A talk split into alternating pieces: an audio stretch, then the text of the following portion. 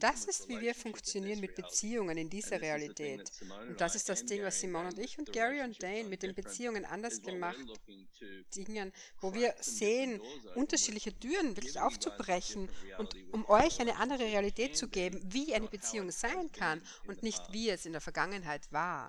Und eins der Dinge, die Gary immer zu uns gesagt hat, war, Beziehung, wenn du es wählst, dann solltest du zumindest 20 Mal mehr kreieren, als du allein kreieren würdest.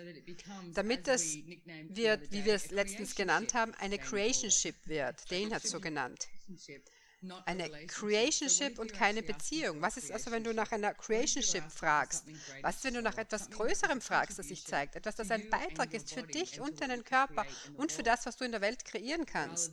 Anstatt die Notwendigkeit, jemanden zu haben, der dich braucht, der neben dir ist, der um dich herum ist, damit du was kannst, den beschuldigen kannst oder jemanden hast, den du beschuldigen kannst, auf den du grantig sein kannst, mit allen Gründen und Rechtfertigungen, warum du etwas nicht kreierst. Ja, wenn du das machen möchtest, dann solltest du dir ein Haustier zulegen. Okay, Beziehung, da geht es nicht darum, ein Haustier zu haben. Bei Beziehungen, da geht es darum, jemanden beizutragen und nicht einander zu besitzen. Also wenn du jemanden besitzen möchtest, dann schlage ich vor, dass du dir vielleicht irgendein Haustier oder irgend sowas holst.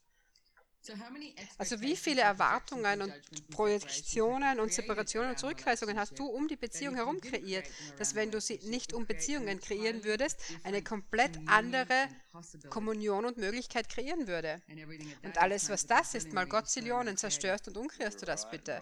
Right, wrong, good, bad, but, buckle, nine, shorts, boys and beyonds.